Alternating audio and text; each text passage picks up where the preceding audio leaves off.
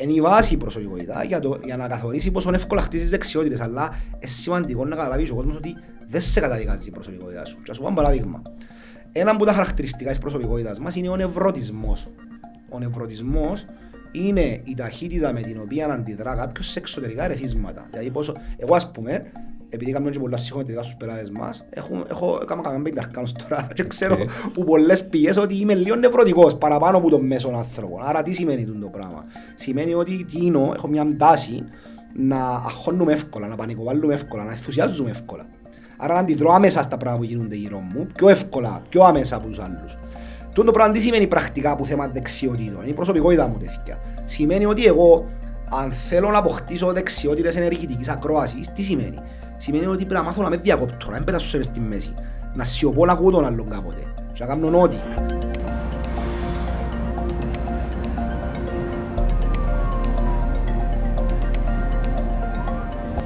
Λοιπόν, Παναγιώτη μου να σε καλωσορίσουμε στο Zero to Hero podcast. Παναγιώτης Θρασιβούλου, ε, partner της EY, ναι. έτσι, έτσι την είπαμε, Brand. Καλώς όρισες. Καλώς Ευχαριστούμε για τον χρόνο σου. Αν μπορείς αρχίζοντας να κάνουμε λίγο έτσι ένα who is who, για να ξεκινήσουμε τα άλλα, τα juicy, τα καλά. Πολλά καλά, ευχαριστώ παιδιά που με καλέσετε. Ε, είμαι ο Παναγιώτης Θρασιβούλου, είμαι συνέτερος στην EY Κύπρου. Ηγούμε των υπηρεσιών People Advisory. Ασχολούμαστε με θέματα που αφορούν την, το μετασχηματισμό των επιχειρήσεων mm-hmm. και βλέπουμε τα από, το, από, την, από την γωνιά των ανθρώπων και των συστημάτων που αφορούν τους ανθρώπους. Είμαι χαρούμενος που είμαι μαζί σας και ελπίζω μέχρι το τέλος του podcast να μην πούμε κάτι που μας εκθέσει. Εφόσον είμαστε ειλικρινείς και αληθινοί, δεν νομίζω να... Μπορείς να αρχίσεις να μας ρωτάς ό,τι θέλεις. Βεβαίως. Να το γυρίσουμε σε μια interview. Είμαστε εδώ να μας κάνεις interview. Παναγιώτη, είπες ε, από την πλευρά των ανθρώπων. Ε, τέλος, Κάμε λίγο, αν μπορείς, εξήγα το λίγο το ε, κομμάτι. Οι πελάτες μας, ε, βοηθούμε τους πελάτες μας να, να γίνουν το που ονομάζουμε future proof, δηλαδή να ετοιμαστούν για το τι έρχεται να μας έβρει στο μέλλον. Και έρχονται πολλά ωραία πράγματα να μας έβρουν στο μέλλον. Ε, η, ε, η, ομάδα μας εργάζεται και με μικρομεσαίες επιχειρήσεις, οικογενειακές επιχειρήσεις, αλλά και πιο μεγάλες επιχειρήσεις που έχουν έτσι corporate structures και κάθε μια αντιμετωπίζει διαφορετικές προκλήσεις και βοηθούμε τους να κάνουν navigate τις προκλήσεις. Uh, υπάρχουν επιχειρήσεις των οποίων η πιο μεγάλη πρόκληση για παράδειγμα είναι το transition από τη μια γενιά στην άλλη. Ναι. Uh, και κάνουμε, βοηθούμε τους οργανισμούς να κάνουν το ονομάζουμε προγραμματισμό διαδοχής. Okay. χωρίς να ακυρώσουμε εκείνα τα οποία έκαμε ο founder, συνήθως ο πατέρας ή η μητέρα της στην επιχείρηση, ε, να διατηρηθούν οι αξίες και η προσέγγιση η οποία έκαμε την επιχείρηση να πετύχει αρχικά, αλλά με κάποιες νέες προσθήκες και α, α, τέλος πάντων αναβαθμίσεις να, να οδηγηθεί μια γενιά στο μέλλον. Οι πιο μεγάλοι πελάτες αντιμετωπίζουν πιο πολύπλοκα προβλήματα, μπορεί να πει κάποιος, όπως για παράδειγμα την ανάγκη να, ε, να μετασχηματιστούν και να βοηθηθούν να αλλάξουν, αλλά να αλλάξουν με τρόπο που να είναι αποδεχτός και από τον κόσμο και να μπορούν να ανταγωνιστούν πιο καλά στο μέλλον α, χωρίς να προκαλέσουν τριβές και χωρίς να υπάρχει attrition όπως λέμε, χωρίς να υπάρχει α, τέλος πάντων τριβή μέσα από την οποία να προκύψουν αποχωρήσεις ή ο κόσμος να γίνει disengaged διότι καμιά φορά είναι χειρότερο το silent ναι. quitting που λέμε, το quiet quitting, δηλαδή να, να, να σταματήσει να είναι δεσμευμένος κάποιος και engaged και να, αλλά να με φύγει, να αποφύγουμε τις καταστάσεις και να, να έρθει ο ψηφιακός μετασχηματισμός και η αλλαγή του, των λειτουργικών μοντέλων με τρόπο που να είναι αποδεκτός από τους ανθρώπους και να τους αγκαλιάσουν με τις καλές δεξιότητες να μπορούν να κάνουν, α, να κάνουν compete στην νέα εποχή. Ε, ε, γενικά του, αν μπορούμε να πούμε και πολλά ειδικά. Ε, να μπούμε, να μπούμε τώρα. Ναι. Έτσι, εδώ και μια μπάσα. Ναι. Ε, future proof. Πε το και στα ελληνικά γιατί να μας κράξουν πάλι. Όποιος δεν ξέρει Google Translate. Ναι, όποιος δεν ξέρει. Να οχυρωθούν, να οχυρωθούν από το τι επιφυλάσσει στο μέλλον, το οποίο είναι ενδιαφέρον ξαναλέω.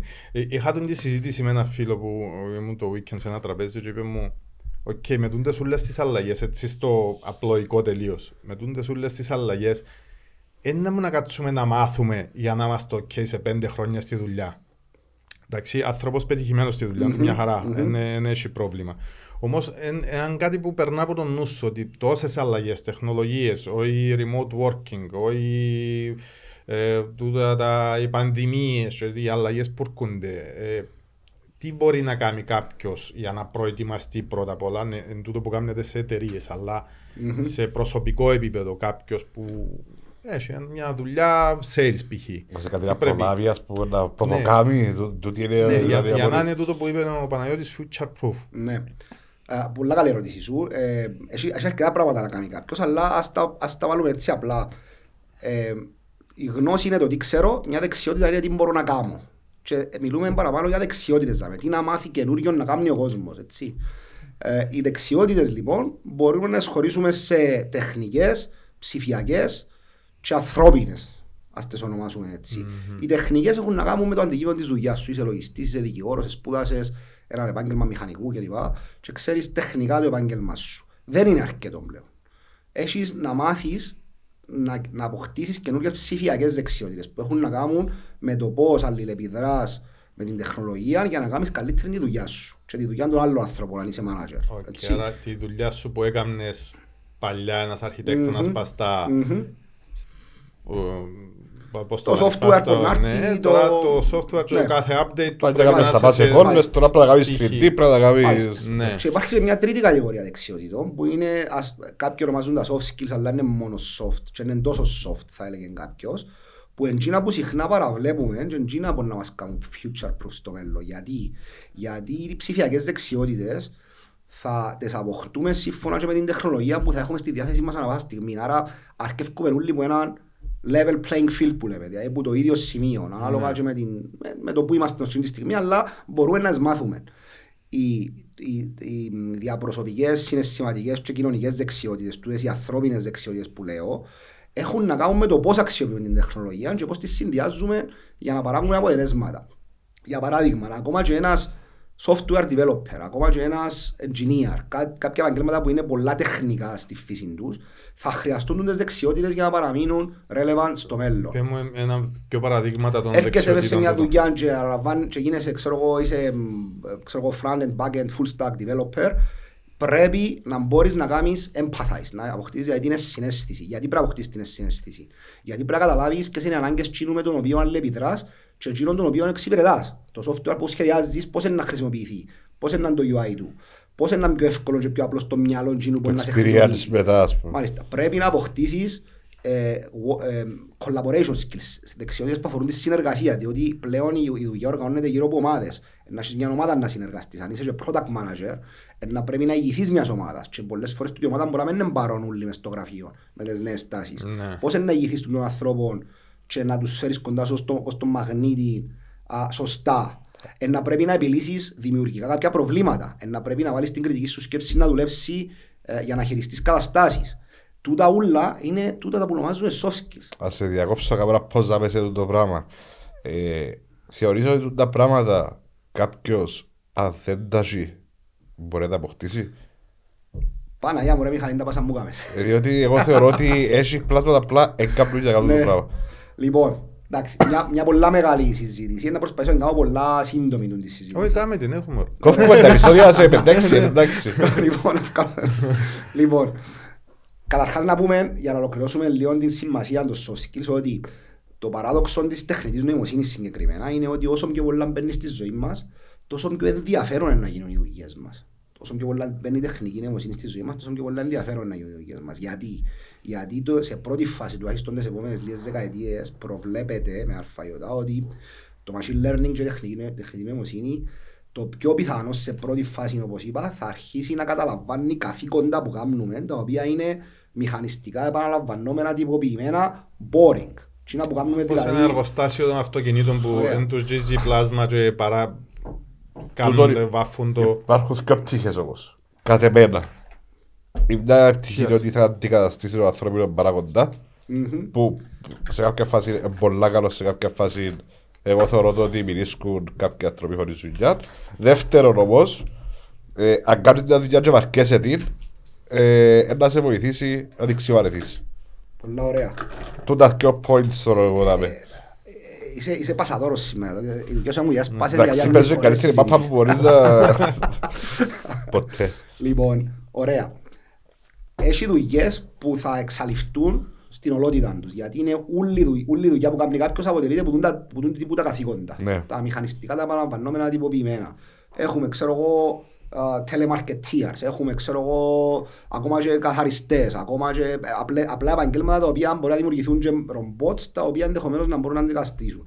Η έρευνα όμως δείχνει ότι οι τάσεις και πλέον το αφήγημα δεν είναι ότι τα ρομπότ είναι να μας κάνουν τις δουλειές μας. Ε, φα- Φαίνεται ξεκάθαρο το πράγμα. Οι πλήστες δουλειές των ανθρώπων θα μετασχηματιστούν, θα αλλάξουν. Και υπάρχει και πολλή έρευνα από την EY που δείχνει ότι ήδη έχουν αλλάξει πάρα πολλές δουλειές. Και management δουλειές και δουλειές πολιτών έχουν, έχουν γίνει αυτόμα, αυτόματες διεργασίες, κάποια πράγματα που έκαναμε τα οποία ήταν ε, χωρίς brain power Ναι. και εκείνα που μηνίσκουν μαζί μας θα απαιτούν πιο πολλές που τις κοινωνικές δεξιότητες που είπα πριν. Ναι, όμως πώς μπορείς να συνδυάσεις το ρομπότ για παράδειγμα; Α- Ας πάει το- το αυτό καθαριστής. Πώς μπορείς να συνδυάσεις τη θέση του ρομπότ και να- ταυτόχρονα να μην χάσει ο υπαλλήλος τη δουλειά του; Ωραία, να σου, να σου δώσω ένα παράδειγμα, αν μου επιτρέπετε να σου δώσω ένα παράδειγμα για να, προσπαθούμε να, για να, προσ, για να προσπαθήσουμε να, κάνουμε, να οραματιστούμε πώς θα είναι το μέλλον. Και ένα κλασικό παράδειγμα που χρησιμοποίησα και δύο τρεις φορές τώρα στις συζητήσεις είναι το self-check-in στο αεροδρόμια. Ναι. Το self-check-in, self-check-in facility στα αεροδρόμια. Ως πριν 5-6 χρόνια δεν υπήρχαν τα πράγματα. Σήμερα υπάρχουν και θεωρούμε τα δεδομένα και απαιτούμε τα από κάποιο σύγχρονο αεροδρόμιο. Έτσι. Τι κάνεις τώρα, πάει, σε ένα, πάει να ταξιδέψεις την προηγούμενη μέρα να κάνεις online check-in και πάει την επόμενη μέρα μέσα στο terminal ενώ παγιά έβλεπες ότι είναι γεμάτο ποτούν τους λειτουργούς οι οποίοι σε υποδέχονται και σε κάνουν process και σου διούν το porting card σου και φεύγεις στα σύγχρονα αεροδρομιά βλέπεις ακόμα αρκετούς ποτούν τους υπαλλήλους των εταιριών αλλά βλέπεις και κάποια μηχανήματα τα οποία είναι αυτόματα και πάει και κάνεις το check-in σου εσύ βάλεις τη βαλίτσα σου πάνω ζυγίζει την παίρνει τη μέσα στο μονοπάτι για να πάει να φορτωθεί βγάλεις σου το porting card κλπ. κλπ. Άρα μπορεί να κάνεις την διεργασία και μόνος σου πλέον ε, το πώς φαίνονται τα σύγχρονα αεροδρόμια, αν πάει στο Heathrow ας πούμε, να δεις ότι ε, υπάρχουν άτομα ακόμα πα- που κάνουν την παραδοσιακή δουλειά, το processing, αλλά υπάρχουν και τα μηχανήματα τα οποία γυρών, που τα οποία γυρών υπάρχουν άνθρωποι και παρακολουθούν σε και θεωρούν να που κάνεις τσάμε. Εάν κα- πάει κάτι λάθος με τον που κάνεις, το πιο πιθανό είναι να τους χρειαστείς τους ανθρώπους και να πάεις τσάμε και το πιο πιθανό είναι να έχεις και να είσαι και λίγο έτσι, να είσαι συναισθηματικά φορτισμένος διότι δεν δούλεψε η τεχνολογία. Τούτοι οι άνθρωποι παρακολουθούν και παρεμβαίνουν by exception όπως λέμε για να σε βοηθήσουν να κάνεις τι, να σε καθοδηγήσουν να χρησιμοποιήσεις την τεχνολογία, να σου μάθουν, να επιλύσουν το παράπονο σου ενδεχομένως, να χειριστούν την αντίρρηση σου, να, να μπουν στα παπούτσια σου γλύωρα σε μια γλύωρη συζήτηση και να κατανοήσουν τον προβληματισμό και η συγχύση σου και να σε καθοδηγήσουν για να το κάνεις σωστά με τρόπο που να μην τους ξαναχρειαστείς την επόμενη Αλλά το φορά. πράγμα προποθέτει κάποια skills που αποκτούν με κάποιον τρόπο Μάλιστα, για προϋποθέτει- να σε βοηθήσουν εσένα που είσαι ο πελάτης. στην Μάλιστα, ουσία. προϋποθέτει συνέστηση, problem solving, α, κριτική σκέψη, τεχνικές χειρισμού αντιρρήσεων και παραπώνων, προϋποθέτει διάφορες δεξιότητες γύρω από τούτα, από τούτα που συζητήσαμε. Η δουλειά του μπορεί να είναι πιο λίγη που του άλλου, διότι παρεμβαίνει ε, Ναι, οκ. by exception, Ναι. αλλά την ώρα μπορεί να χρειαστεί είναι πιο πολύπλοκη δουλειά. Αλλά είναι πιο πολύπλοκη σε θέματα ανθρωπίνων δεξιότητων, όχι σε θέματα τεχνικών και ψηφιακών Ότι δεξιότητων. πρέπει να διαχειριστεί κάποιον πελάτη, το πρόβλημα είναι το πελάτη στην Που ουσία. στην ουσία, και όσο πελάτης του να μπορεί να διαχειριστεί το πρόβλημα. Ναι. Υπάρχουν και οι παραδοσιακοί εργαζόμενοι μέσα, ώσπου να μάθει ο κόσμος να χρησιμοποιεί τα automated facilities. Ναι, όμως Ζαμπέρ, είναι λιάνα, αν ήθελες 10 υπαλλήλους τζιαμέ, είναι 5 τώρα. Το headcount στα αεροδρόμια έχει αυξηθεί, γιατί έχει μετακινηθεί, έχει μετακινηθεί η ανάγκη στον back office, στο οποίο έχει ανθρώπους που, που ασχολούνται περισσότερο με cyber security, με physical security, Α, οκ, με ναι. analytics, Άνοιξε άλλες με το θέσεις κομμάτι στην του ουσία. digital. Ναι, Ναι. και τούτο είναι το γενικό trend του, του μέλλοντος. Δηλαδή κάποιες δουλειές είναι να χαθούν, πολλά παραπάνω δουλειές καινούργιες είναι να δημιουργηθούν. Έχει έρευνες που δείχνουν ότι είναι να χαθούν 75 εκατομμύρια δουλειές και είναι να δημιουργηθούν 130 εκατομμύρια. Αλλά οι πλήστες δουλειές μας, ούλων μας, είναι να μετασχηματιστούν, είναι να αλλάξουν. Δεν θα χαθούν. Ούτε να δημιουργηθούν που την Ναι, αρχή. Απλά να θέλεις άλλα skills για εκείνους. Πολλά σωστά. Και φαίνεται ότι οι οργανισμοί οι οποίοι κάνουν επένδυση σωστή στο μέλλον θα αυξήσουν το προσωπικό τους, αλλά θα αυξήσουν και το reach τους μες στην αγορά. Θα κάνουν augment τα capabilities τους, θα μπορούν να αξιοποιήσουν παραγωγό πελάτες, θα μπορούν να αυξήσουν τον όγκο της δουλειάς τους. Άρα, εκείνοι που δεν κάνουν την άσκηση πας στο χαρτί μόνο για να γλιτώσουν κόστος και να μειώσουν το προσωπικό, αλλά κάνουν την για να μετασχηματιστούν σωστά και να προετοιμαστούν, ε, να δουν ότι να αυξήσουν το προσωπικό τους, αλλά να αυξήσουν και τα results τους, το top line και το bottom line σε βαθμό που να αξίζει τον κόπο. Και τούτο φαίνεται στο μέλλον. Και άρα τα πάντα, ε, όχι πάντα, ε, βασικά σχεδόν, η μείωση έτσι είναι το πιο σωστό Όχι, πράγμα. ακ- όχι ακριβώς. Και μιας και συζητούσαμε πριν για το μέλλον και το ποιες δουλειές είναι να χαθούν, να σου πω ότι υπάρχει, υπάρχουν κάποιες ενδείξεις που δείχνουν το εξής. Το, το 1980 η παν- το παγκόσμιο GDP ήταν 20 τρίλιο, 23 εκατομμύρια. Το 2017 ήταν 176 τrillion και το 2022 θα κλείσει 200 trillion το παγκόσμιο GDP. Okay. Το 2046 θα πάει 400, θα, πάει, sorry, θα κλείσει, ήταν 76, θα πάει 100 trillion. Το 2046 θα πάει 400 trillion, θα τετραπλασιαστεί το παγκόσμιο GDP. Ο παγκόσμιος πληθυσμός και το παγκόσμιο, το παγκόσμιο εργατικό δυναμικό που το 2035 και μετά θα αρχίσει να σταθεροποιείται και να λιανίσκει. Η μόνη περιοχή του κόσμου που θα αυξάνει ο πληθυσμός της είναι η υποσαχάρια Αφρική. Του τι μας λέει, ότι θα αυξηθεί το προϊόν και ο κόσμος δεν θα πολύ νίσκει για να δουλεύει μες στην νέα οικονομία. Άρα το ερώτημα δεν είναι αν, δουλειά, αν τα ρομπότ θα μας αντικαταστήσουν. Το πραγματικό ερώτημα είναι αν η τεχνολογία να προχωρήσει γλύωρα αρκετά για να καλύψει τα κενά που να δημιουργηθούν σε υπαλλήλους που δεν θα έχουμε τότε. Μάλιστα. Ενδιαφέρον. Δεν θα μας φάνε τις δουλειές μας τα ρομπότ, Mike, don't worry. Και, ναι. Δεν υπάρχει ρομπότ να πρέπει να αντικαταστήσει εμένα, ρε φίλε, αλλά το πρόβλημα... Εσένα θα αντικαταστήσει νομίζω, γιατί ε, ε, οι δουλειές που κάνουμε θα γίνουν πιο ανθρώπινες στη φύση τους. Οι άνθρωποι θα ξαναμπούν στο επίκεντρο του μετασχηματισμού. Αν θεωρήσεις το 1700-1800 ο κόσμος ήταν entrepreneurs, ήταν επιχειρηματίες, ήταν μικρά καταστηματούθηκια που ανοίγαν και κάναν τις δουλειές τους. Μετά έρθει η βιομηχανική επανάσταση και οι άνθρωποι έγιναν τα ρομπότ της παραγωγής. Βάλαμε μες στην παραγωγή και κάναμε μας ρομπότ. Τώρα πιάνουν πίσω η δύναμη, την ανθρώπινη, με τις αυτοματοποιήσεις που έπονται, που έρχονται. Αλλά εξαρτάται από εμάς, διότι δεν σημαίνει ότι αυτομάτως να γίνουν πιο ενδιαφέρον οι δουλειές μας και να έχουμε όλη δουλειά. Αν δεν προετοιμαστούμε από τώρα, που δεν το θεωρούμε ακόμα, και πολλές φορές δεν τα θεωρούμε να έρχονται γλύωρα αρκετά, να νομίζουμε ότι είναι Αμερικανιές τα παραπάνω πράγματα, αν δεν προετοιμαστούμε από τώρα με reskilling και upskilling όπως λέμε, δεν θα είμαστε έτοιμοι. Ήδη νιώθουμε το. Νιώθουμε το, αλλά τι κάνουμε για να προετοιμαστούμε; Πριν να πάμε παρακάτω, sorry Mike. Τα soft skills που λαλείς, πάντα την ερώτηση προηγούμενη, γιατί πάμε, πάμε, αποκτάς τα εν ταλέντο, που εγώ εμπιστεύω στο ταλέντο Ωραία, ωραία. Τι διαβάζεις για να τα μάθεις; Ωραία. Επειδή μιλούμε για δεξιότητες, και οι δεξιότητες είπαμε ο ορισμός τους είναι όχι μόνο το τι ξέρω, αλλά τι ξέρω να κάνω, πρέπει να εξασκηθείς, πρέπει να ενδιατρύψεις που λέμε, πρέπει να προπονηθείς με άλλους ανθρώπους, διότι είναι κοινωνικές, διαπροσωπικές και είναι σημαντικές οι δεξιότητες. Θέλεις κι άλλους μαζί σου και πρέπει να μάθεις τη θεωρία, αλλά πρέπει να εξασκείσαι και πρέπει να αναπτύσσεσαι σε συνέχεια. Και πρέπει να έχεις τριβή. Γι' αυτό που βλέπουμε σήμερα για παράδειγμα, ότι από φοιτητή των πανεπιστημίων, με μια έρευνα του Πανεπιστημίου του Σικάγο, είναι μέχρι και 40% less empathetic που εκείνους που αποφοιτούσαν 20 χρόνια πριν. Για από φοιτητή των πανεπιστημίων σήμερα είναι μέχρι και 40% less empathetic που τους αποφοιτούσαν πριν 20 χρόνια. Δεν σημαίνει ότι εκείνοι πριν 20 χρόνια είναι πιο empathetic σήμερα, γιατί όπως είναι η γλώσσα, τις δεξιότητες τους μαθαίνεις και χάνεις τις κιόλας. Ναι. Αν δεν έχεις έννοια. Τι που σπουδάσαν στο εξωτερικό νομίζω καταλάβουν τι λέω. Ότι έρχεσαι, ναι, ναι. ήμουν Αγγλία, ξέρω, μιλούσα αγγλικά άπτεστα σε εισαγωγικά, νομίζω, αλλά ήταν καλύτερα τέλος πάντων. Και στα Κύπρο έκανα δύο χρόνια να μιλήσω αγγλικά και την πρώτη φορά που μίλησα δεν το πίστευκα πόσο χαγιά είναι. Πρέπει να δουλεύεις στην Ακριβώς, όπως και κάθε άλλη δεξιότητα, έτσι και ο γλωσσικός χειρισμός τούτος, χάνεις τον αν δεν τον εξασκείς συνέχεια. Αλλά οι νεαροί σήμερα δεν μεγαλώνουν με εμπειρίες από ό,τι φαίνεται που να τους κάνουν να διατρύψουν και να αποκτήσουν και να συντηρήσουν τις δεξιότητες, όπως την συνέστηση, το έμπαθη. Πού βλέπεις ότι είναι το πρόβλημα όμως για να το πράγμα. Στο εκπαιδευτικό σύστημα, ξεκάθαρα. Τα σχολεία που ναι, και που και, και στο θέμα της διαπαιδαγώγησης γενικά και στην κοινωνία και από τους γονείς. Δηλαδή, α, ο κόσμος μεγαλώνει με πολλές ψηφιακές εμπειρίες, αποξενώνεται στα κοινωνικά δίκτυα, το οποίο είναι καλά αν τα χρησιμοποιήσεις σωστά. Uh, και σίγουρα χάνει ευκαιρίες να λιλεπιδρά με κόσμο για να αναπτύσσει τις δεξιότητες. Να σημειώσουμε ότι δεν είμαι από εκείνους που θεωρούν ότι η νέα γενιά είναι ιδιαίτερη και διαφορετική και έχει πρόβλημα και ξέρω εγώ, δεν είναι έτσι τα πράγματα. Κατά κρυβιά οι νέοι, η πυκνότητα των νευρών μες στο εγκέφαλο τους είναι πολλά παραπάνω από εμάς, είναι πολλά πιο εξύπνη από εμάς, διότι χτίθενται πολλά πιο νωρίς σε πολλά ναι. παραπάνω πληροφορίες. Απλά, να το πω στα κυπριακά, συναισθηματικά, είναι λίγο αυκάρτοι. Λίγο θέλουν γιατί όμως; Επειδή δεν τους βάλει κανένας σε διαδικασία να προπονηθούν. Εμάς έβαλα μας σε διαδικασία να προπονηθούμε. Εμείς είχαμε παραπάνω ανθρώπινες διεπαφές, εκφύσεως με τρόπο που μεγαλώναμε, μέσα στα χωράφια, μέσα στα σχολεία, μέσα στην οικογένεια. Ναι, αλλά είναι κάτι που έπρεπε να περάσει. Έτσι να ζούμε να ζούμε στα χωράφια. Σωστά, πρέπει να βρούμε αλλακτικούς τρόπους. Παγιά φακούσα τις πέτρες και κάναμε το μασέρκα. Σοβαρά, σωστά.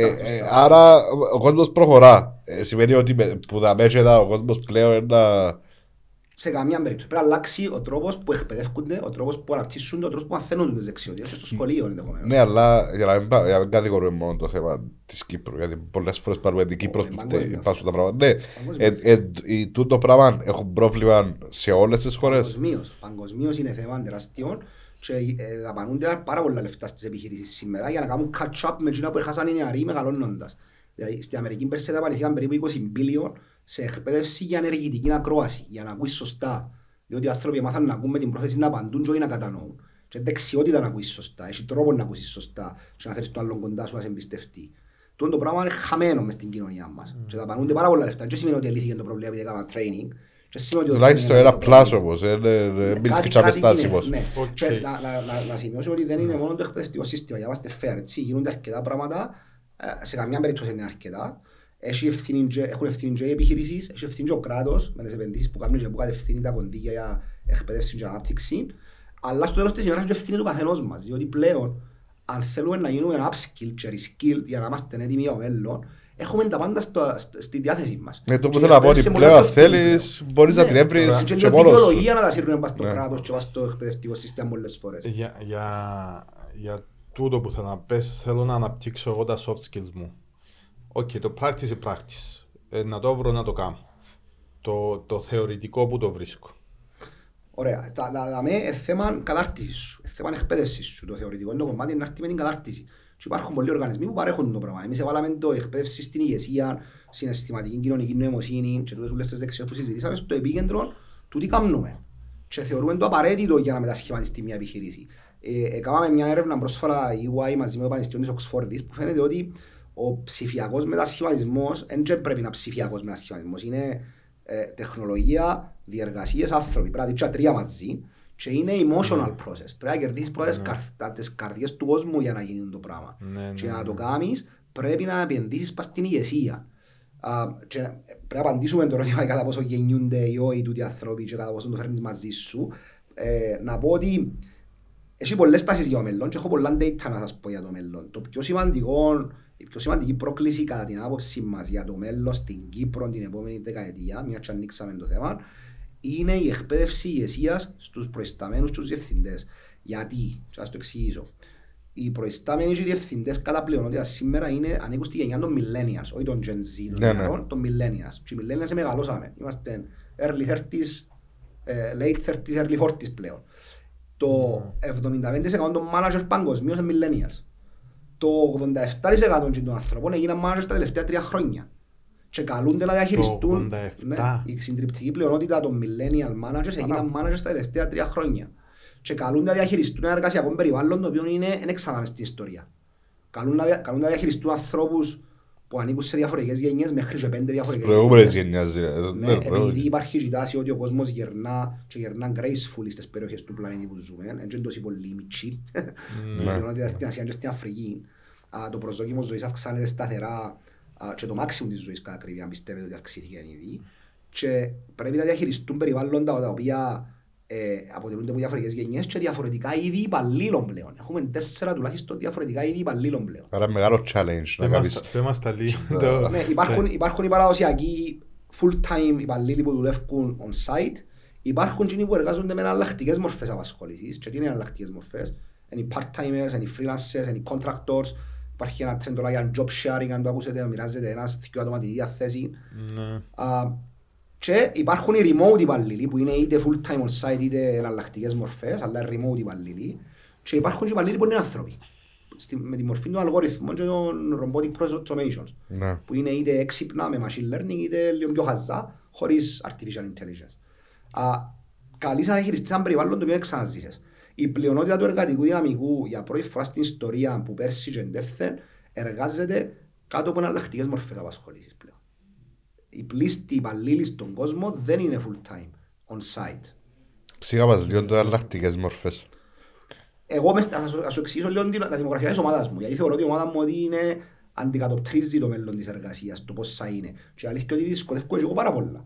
Ε, η ομάδα μας είναι περίπου 25 πλάσα άτομα τη στιγμή ε, έχουμε έξι, σύντομα θα έχουμε 7 διευθυντές, ανώτερους διευθυντές και directors. Όμως έχω τέσσερα άτομα τα οποία είναι πιο μεγάλα σε ηλικία από μένα. Έχω 6-7 άτομα τα οποία γεννηθήκαν με 12.000. Έχουμε ανθρώπους που εργάζονται στις ομάδες μας πέραν των 25-26 ατόμων που είναι επιπλέον άτομα τα οποία είναι freelancers και contractors. Έχουμε άτομα, δύο άτομα που συνεργαζόμαστε και είμαστε στην ίδια ομάδα κατά ακρίβεια στη Μάλτα με τους οποίους συνεργαζόμαστε μόνιμα, αλλά μόνιμα από εκεί, μόνιμα από τα εμείς. Έτσι.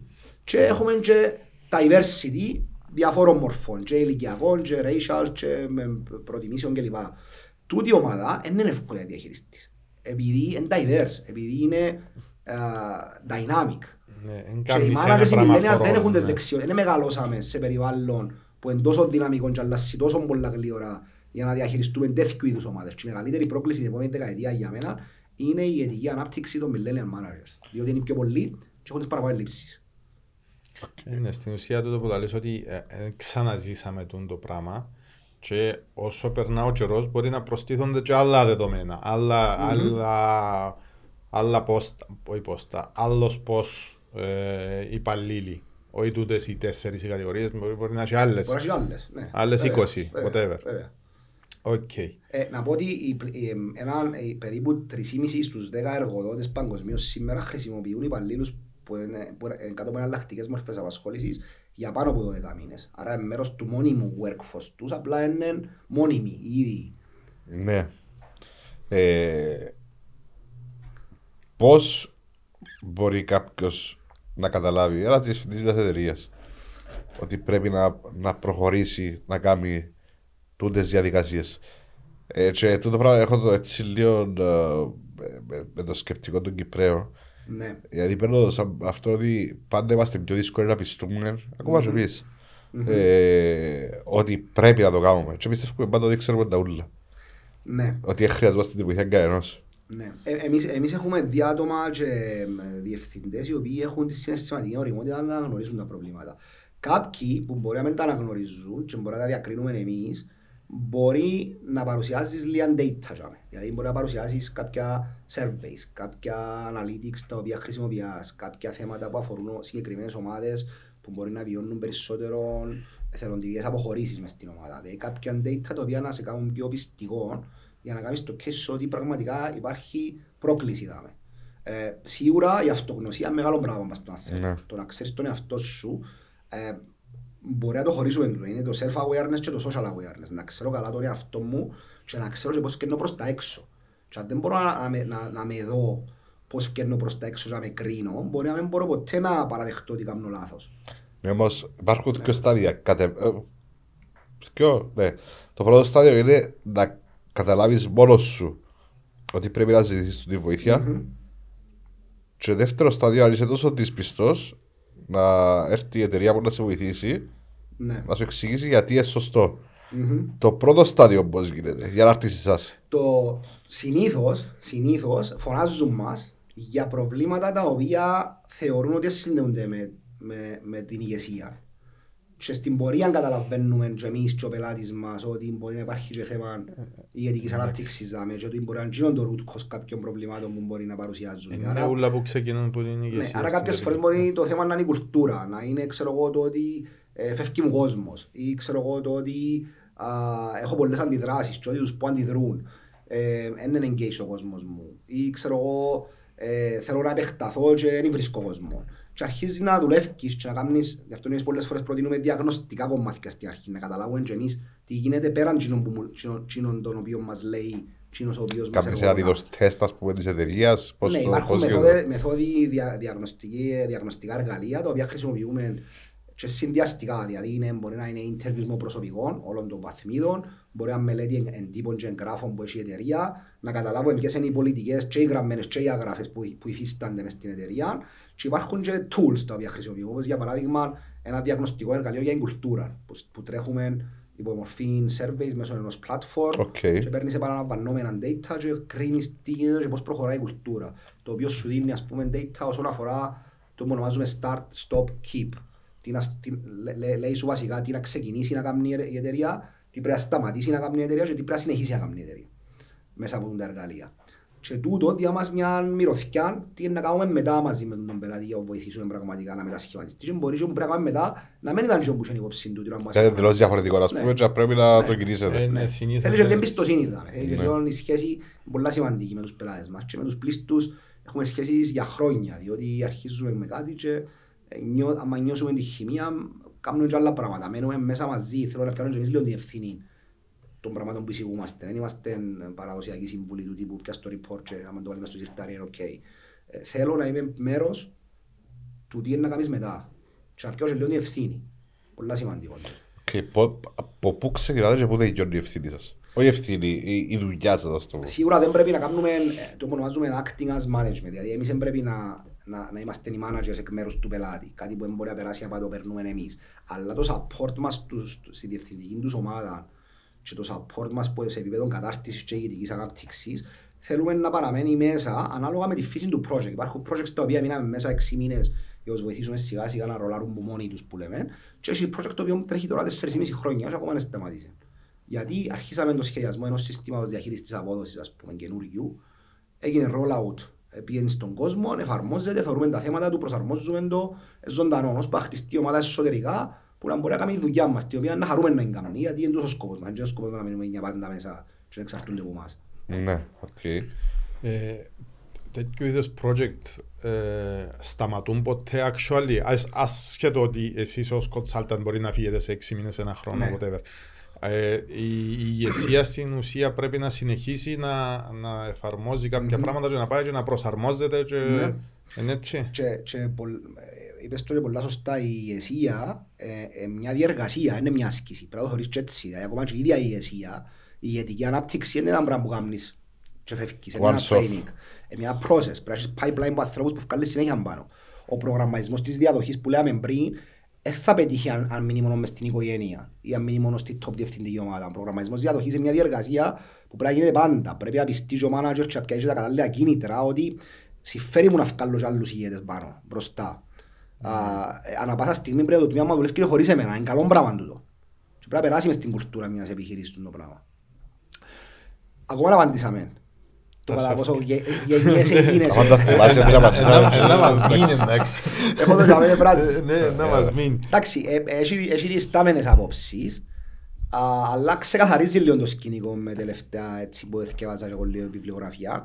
Φαίνεται ότι έχει κόσμο του, τον οποίο, του οποίου η προσωπικότητα εντέθηκε που δεν τους αφήνει να αναπτύξουν καινούργιες δεξιότητες στον ίδιο βαθμό με άλλους. Και η αλήθεια είναι ότι η προσωπικότητα μας μπορεί να μας κρατήσει πίσω. Για κάποιους δεν είμαι ψυχολόγος, αλλά έχω μελετήσει, αλλά πολλοί ψυχολόγοι να σας επιβεβαιώσουν. Φαντάζομαι ότι η προσωπικότητα μας είναι κάποια χαρακτηριστικά που δείχνουν τις στάσεις να συμπεριφερούμαστε με έναν τρόπο και αναπτύσσονται τα χαρακτηριστικά. Πολλά από τούτα είναι και κληρονομικά. Και μέχρι την προεφηβεία κάποιοι λένε σταματούν να αναπτύσσονται με τόση ταχύτητα. Κάποιοι άλλοι λένε ότι συνεχίζουν να εξελίσσονται τα χαρακτηριστικά, αλλά με πιο αργό ρυθμό κατά τη διάρκεια της ζωής ναι, μας. Αλλά λο- γενικά η λογικό, προσωπικότητα ε. μας ε, διαμορφώνεται μέχρι την προεφηβεία και λίγο παρακάτω. Ε, είναι η βάση η προσωπικότητα για, το, για να καθορίσει πόσο εύκολα χτίζεις δεξιότητες, αλλά είναι σημαντικό να καταλάβεις ο κόσμος ότι δεν σε καταδικάζει η προσωπικότητα σου. Και ας σου πω ένα παράδειγμα.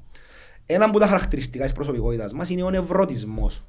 Ο νευρωτισμός είναι η ταχύτητα με την οποία αντιδρά κάποιος σε εξωτερικά ρεθίσματα. Δηλαδή πόσο, εγώ ας πούμε, επειδή κάνουμε και πολλά ψυχομετρικά στους πελάτες μας, έχω, έχω έκανα κανένα πέντε αρκάνους τώρα και ξέρω που πολλές πηγές ότι είμαι λίγο νευρωτικός παραπάνω από τον μέσον άνθρωπο. Άρα τι σημαίνει τούτο το πράγμα; Σημαίνει ότι τι είναι, έχω μια τάση να αγχώνουμε εύκολα, να πανικοβάλλουμε εύκολα, να ενθουσιάζουμε εύκολα. Άρα να αντιδρώ άμεσα στα πράγματα που γίνονται γύρω μου, πιο εύκολα, πιο άμεσα από τους άλλους. Τούτο το πράγμα τι σημαίνει πρακτικά που θέμα δεξιοτήτων, είναι η προσωπικότητα μου τέτοια. Σημαίνει ότι εγώ, αν θέλω να αποκτήσω δεξιότητες ενεργητικής ακρόασης, τι σημαίνει; Σημαίνει ότι πρέπει να μάθω να με διακόπτω, να μην πετάσω σε στη μέση. Να σιωπώ να ακούω τον άλλον κάποτε. Και να κάνω noting. Να, να, να χρησιμοποιήσω κάποιες τεχνικές και να μην πω με τις ορμές μου που έχω για να παρέμβω. Άρα η προσωπικότητα μου κρατεί με λίγο πίσω που το να γίνω καλύτερος ενεργητικός ακροατής.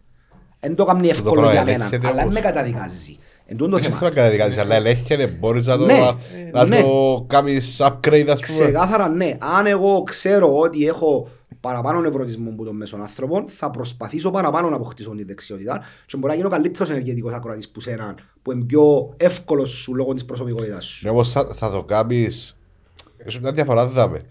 Θα το κάνεις ε, και να σφίγγεσαι που να λέμε να το κάνεις. Οξά θα το κάνεις και απλά επειδή Ειδικά στην αρχή, ναι, μετά να βγει. Πολλά. ναι. Ακριβώς. Έχει μια διεργασία για να αποκτήσεις δεξιότητα. συνηθίζεται. Ναι, έχει μια Με διεργασία. αγχώνεται, ναι. Ε, τώρα, ε, Παίρνεις μες στο πώς μαθαίνει ο άνθρωπος να αποκτά νέες δεξιότητες. Και έχει μια διεργασία τεσσάρων σταδίων που την οποία περνούμε όλοι. Είναι το adult learning model. Δηλαδή αρχίζω, είναι όπως το μωρό που μαθαίνει οδηγά ποδήλατο. Το, το μωρό που μαθαίνει οδηγά ποδήλατο δεν το σε πιέν, δεν το σε πιέν του η διαδικασία. Επία, ξέρω εγώ ήταν ο γιος μου στη γειτονιά και βλέπουν τα άλλα μωρά οδηγούν ποδήλατο και λέει θέλω και εγώ πόσο δύσκολο μπορεί να είναι. Άρα στην την ώρα δεν ξέρει ότι δεν ξέρει ακόμα. Ε, λέει σου θέλω ποδήλατο, θέλω ποδήλατο, πιάνεις το ποδήλατο και τι παθαίνεις την πρώτη μέρα. Φκένει πάνω, πατ, εδώ κάτω. Και την ώρα κάνει realize, αντιλαμβάνεται, ξέρει πλέον ότι δεν ξέρει. Ποιο είναι το επόμενο στάδιο; Προσπαθεί συνειδητά να αποκτήσει δεξιότητα. Προσπαθεί να συγχρονίσει τα πετάκια με το τιμόνι. Να αποκτήσει mm. τα, τις δεξιότητες του συγχρονισμού.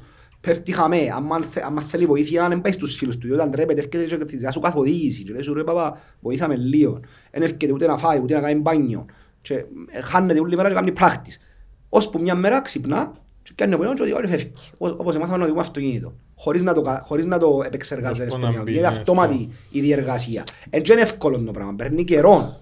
Παίρνει καιρό. Πρέπει να δημιουργηθούν νέοι νευρώνες, να γίνει το που ονομάζουμε neuroplasticity μες στο εγκέφαλο μας. Αλλά τούτη είναι η διεργασία για να μάθεις κάτι νέο. Εγώ θεωρώ ότι, sorry που σε διακόψω.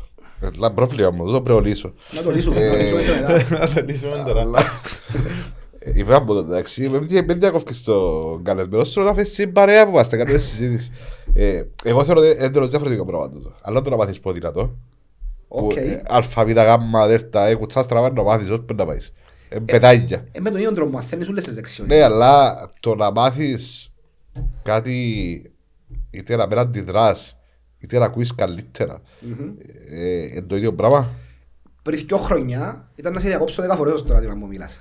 Άρα θέλω και χρόνια να σταματήσω να το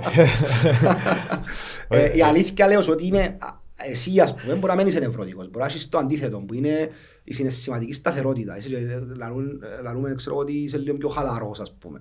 Ένα αντιδράς τόσο άμεσα σε εξωτερικά ρεθίσματα. Μπορεί για σένα να είναι πολύ πιο εύκολο να, να γίνεις ενεργητικός ακροατής. Η προσωπικότητα σου αφήνει Για μένα μπορεί να μην αφήνει τόσο. Είναι πολύ δύσκολο για μένα. Αλλά αν το ξέρω και ξέρω ότι είναι πρόβλημα στη δουλειά μου αν δεν το κάνω, είναι να προσπαθήσω και μπορεί να τα καταφέρω.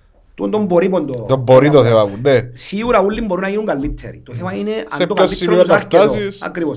Ε, πρέπει να πούμε δάμε όμως ότι υπάρχουν και κάποια χαρακτηριστικά της προσωπικότητας μας που μας αποτρέπουν εντελώς, αλλά είναι extreme και αφορά τη συντριπτική μειονότητα του πληθυσμού. Υπάρχουν το απονομάζουμε τα, τα dark personality traits, π.χ. έχει τρία, τουλάχιστον τρία. Ο, ο ναρκισισμός, ο μακιαβελισμός και η ψυχοπάθεια. Ναρκισισμός ξέρουμε όλοι να μπορεί, μακιαβελισμός είναι να είμαι manipulative, να προσπαθώ να εκμεταλλευτώ καταστάσεις υπέρ μου και η ψυχοπάθεια ποιος είναι ο ορισμός της, η παντελής έλλειψη ικανότητας για έμπαθη. Άρα δεν μπορώ να μάθω έμπαθη. Serial killers, ναι. Ενδεχομένως, ναι. Άρα, άρα υπάρχουν και κάποια τέλος πάντων θέματα της προσωπικότητας που μπορεί να σε αποτρέψουν, ναι. Αλλά είναι extreme. Οι πλήστοι άνθρωποι γίνονται καλύτεροι. Κρατεί τους πίσω η προσωπικότητα. Είναι σημαντικό να την ξέρουν την προσωπικότητα τους, να κάνουν και κάποια ψυχομετρικά ή να με κάποιον να μιλήσουν για το πράγμα και να ξέρουν πόσο πολλά να προσπαθήσουν μετά να το μάθουν. Ε, πολλά σημαντικό είναι το πράγμα για να μετασχηματιστούν ολόκληροι οργανισμοί. Πρέπει να αποδεχτούμε ότι οι δεξιότητες μαθαίνονται. Για κάποιους πιο εύκολα, για κάποιους πιο δύσκολα. Πρέπει να ξέρουμε που στεκούμαστε στην προσωπικότητα μας για να δούμε πώς είναι προσπάθεια να κάνουμε. Πώς; πράγμα που... Sorry, Mike. Ένα πράγμα που μάθα... το πρόβλημα, διάκοψε. Ε, σε διάκοψα. Ναι, βασικά τούτο που λαλείς, ε, δουλεύω σε κάποια θέματα δικά μου που έχω τώρα θα σας πω πια. Με τον Μάικ πώς τα θέματα. Ναι. Ε, βασικά το που δούμε ότι η προσωπικότητα που λες είναι το υποσυνείδητο και ε, αντιδρούμε συνήθως με που συνήθεια. Αν είμαστε παρόν όμως την ώρα που ξέρουμε ότι δαμέ έχω ένα θέμα και πρέπει να το λύσω, αν είμαστε παρόν mm-hmm. και λειτουργούμε με το υποσυνείδητο, και την ώρα μπορούμε να το χειριστούμε μία, δύο, πέντε, δέκα όπως το ποδήλατο ώσπου να μπει και εκείνος στο υποσυνείδητο και να πάει σωστά. Ναι. Άρα συμφωνώ ότι δουλεύκεται, ναι, δουλεύκεται και αρκετά. Να σου πω και ένα θετικό, πολλά εθαρρυντικό πράγμα. Ε, πώς, πώς ενισχύεις την αυτογνωσία σου, πώς μαθαίνεις που στέκεσαι και πώς είναι προσπάθεια να κάνεις. Συνήθως πρέπει να πιέσεις feedback από άλλους, να ρωτήσεις κόσμο πώς με βλέπεις, πώς φκένω προς εσένα, τι νιώθεις τώρα που τρέχω συναντήσεις μες στην ομάδα. Ε, ποια είναι η άποψή σου για τον τρόπο που συμπεριφέρουμε. Να, να, να, μου, να, μου, να μου δώσεις λίγο perspective που λέμε. Σαν άνθρωποι όμως έχουμε, έχουμε την ικανότητα χτισμένη μέσα μας. Είναι ένα από τα πράγματα που για κάποιους διαχωρίζουν μας και από ζώα. Η ικανότητα μας για metacognition. Τι είναι το metacognition. Να πάει ο Μιχάλης πριν τη νύχτα και να κάτσει πριν να πέσει κοιμηθιά σκέφτεται ρε Σήμερα συναντήθηκα τον Παναγιώτη και ήμουν λίγο απότομος. Να δει τον εαυτόν του σε προοπτική, δηλαδή να δεις ο ίδιος τον εαυτό σου να τον κρίνεις. Mm. Να σκεφτείς για τον τρόπο που σκέφτηκες. Το πράγμα είναι πολλά σημαντική ανθρώπινη ικανότητα. Και μπορεί να σε βελτιώσει το πράγμα, να πάει να κάνεις αυτοκριτική. Και να πεις ρε, ε, διάκοπτω συνέχεια, είναι υψηλό της φωνής μου. Δεν πρέπει να του πω το πράγμα, πρόσβαλα τον. Δεν πρέπει να χαρακτηρίζω. Ή ξέρω εγώ, ε, θεωρώ ότι θα μπορούσα να ήμουν πολλά πιο ευγενικός μαζί του. Να δεις τον εαυτό σου του να μου συμπεριφέρεται. Έχεις του την ικανότητα, πολλά σημαντικό. Ναι, αλλά ε, ε, εμπιστεύω ότι χωρίς τη βοήθεια κάποιου ειδικού μπορείς να δεις όλα τα πράγματα για κάποιους ανθρώπους απλά γνωστοποιώντας τους τα πράγματα μπορείς να ψάξουν μόνοι τους και να βελτιωθούν. Έχει ανθρώπους που πραγματικά... Ε, δικό παπασέρι όμως. Ε, γνωστοποιώντας σου μπορεί όλος να κάνει λάθος. Ενδέχεται. Ενδέχεται. Σίγουρα με, το, με, την, με την υποστήριξη ενός επαγγελματία, καθοδηγητή, coach ή κάποιου ο οποίος ε, συμπεριφορικά ξέρει τις παραμέτρους που πρέπει να βελτιώσεις ή να σε κάνει, να σε οθήσεις στο να να επενδύσεις χρόνο και ε, μόχθον πας στο να βελτιωθείς, καλύτερα. Αλλά δεν έχουμε όλη την ευκαιρία να έχουμε κάποιο coach, ναι. Ε, ούτε να πάμε ψυχομετρικά. Ναι. Έχουμε την ευκαιρία όμως να μας δούμε σε προοπτική, έχουμε την ευκαιρία να ρωτήσουμε και άλλους να, πώς μας βλέπουν. Αν θέλεις να βελτιωθείς, δεν έχει κανένα λόγο και κανένα εμπόδιο που να σε ναι. αποτρέψει. Λειτουργά το πράγμα. Π.χ. εγώ σήμερα πάω στην ομάδα μου και πω είμαι ο manager της ομάδας μου και πω τους παιδιά πέτε μου το feedback σας. Ε, να βγαίνει σωστό. Ωραία. Πολλά ωραία. Ε, να βγει σωστό εξαρτάται ποιος είσαι και τι, τι κάνεις μαζί τους μέχρι τη στιγμή που στο ζητάς. Δηλαδή αν πάω εγώ και πω σου ε, θέλω feedback σου. Πες μου feedback σου. Πες μου, να μου νομίζεις για μένα. Ε, θα νιώσεις άνετα και safe να μου πεις κάτι. Μπορεί να πεις τη αλήθεια κιόλας. Ναι, εξαρτάται το ποιος είμαι, τι σχέση έχουμε χτίσει, πόσο με εμπιστεύκεσαι να μου πεις ε, κάποια πράγματα, πώς, πώς εικάζεις ότι θα αντιδράσω σε να μου πεις και πρέπει εγώ, είναι ευθύνη δική μου όμως, θα θέλω να βελτιωθώ, να σε κάνω να νιώθεις ανέτα. Να σε κάνω να νιώθεις ότι θα έχει ε, downside, θα έχει επιπλοκές αν μου πεις κάτι πώς θα ρωτήσουμε, δηλαδή αύριο θα πάω στο γραφείο και να σου πω κοπέλια ανώνυμα. Συμπληρώστε μου τις 10 ερωτήσεις. Δηλαδή αν ε, ναι. να βγει έναν περίπου το τούτο και μπορεί να... Θα, μία από τις πηγές μπορεί να είναι και τούτη. Ναι. By the way, μια και έθιξες το, ε, δεξιότητα να, να υποβάλεις επιδεξίες ερωτήσεις. Και επιδεξίες ερωτήσεις είναι δεξιότητα. Έχουμε ολόκληρο μότσου που εκπαιδεύουμε. Περίμενε να το έπαιξε. Όχι ότι είσαι να κάνεις να βγάλεις αποτέλεσμα ναι. πρέπει να έχεις... Ναι, δεξιότητα. Πρέπει να έχουν... Ναι. Και believe it or not, ρωτώντας μια επιδεξία ερώτηση, δεν πιάνεις μόνο παραπάνω πληροφορίες πίσω, δείχνεις και το άλλο ότι κόφτησε. Και μια αδέξια ερώτηση, αν την υποβάλεις, μπορεί να δείξεις το άλλο ότι σε κόφτει. Εντάξει ρε Τάσο, όλα καλά, είσαι καλά, εντάξει, περνάς καλά. Ας ρωτήσω το πράγμα, ενδεχομένως εσύ να νιώθεις ότι ήθελα να το πω ένα ναι γιατί να πάμε παρακάτω, είναι επιβεβαιωτική η ερώτησή του. Ναι. Ενώ αν έρθω και ρωτήσω σε πώς είσαι, πώς περνάς, πώς πάει η δουλειά σου, τι έγινε την τελευταία εβδομάδα, τι σε χαροποιεί, τι, σε, τι σου αρέσει, δηλαδή πράγματα τα οποία δείχνω ότι κόφτει με να ακούσω παραπάνω. Ναι, όχι με έναν ένα... Ναι, μπορεί να ανοιχτού τύπου ερωτήσεις, αλλά είναι και μόνο η ανοιχτού τύπου ερωτήσεις, είναι και το τρόπος που τις ρωτάς. Και το πόσο είναι συνέστηση είσαι έτοιμος να δείξεις. Πολλές φορές η λέξη είναι συνέστηση. Πολλά αγαπημένη μου δεξιότητα. Ναι. ναι. Πώς την αναπτύσσεις; Με υποβολή είναι επιδέξιο ερωτήσεων και ενεργητική ακρόαση.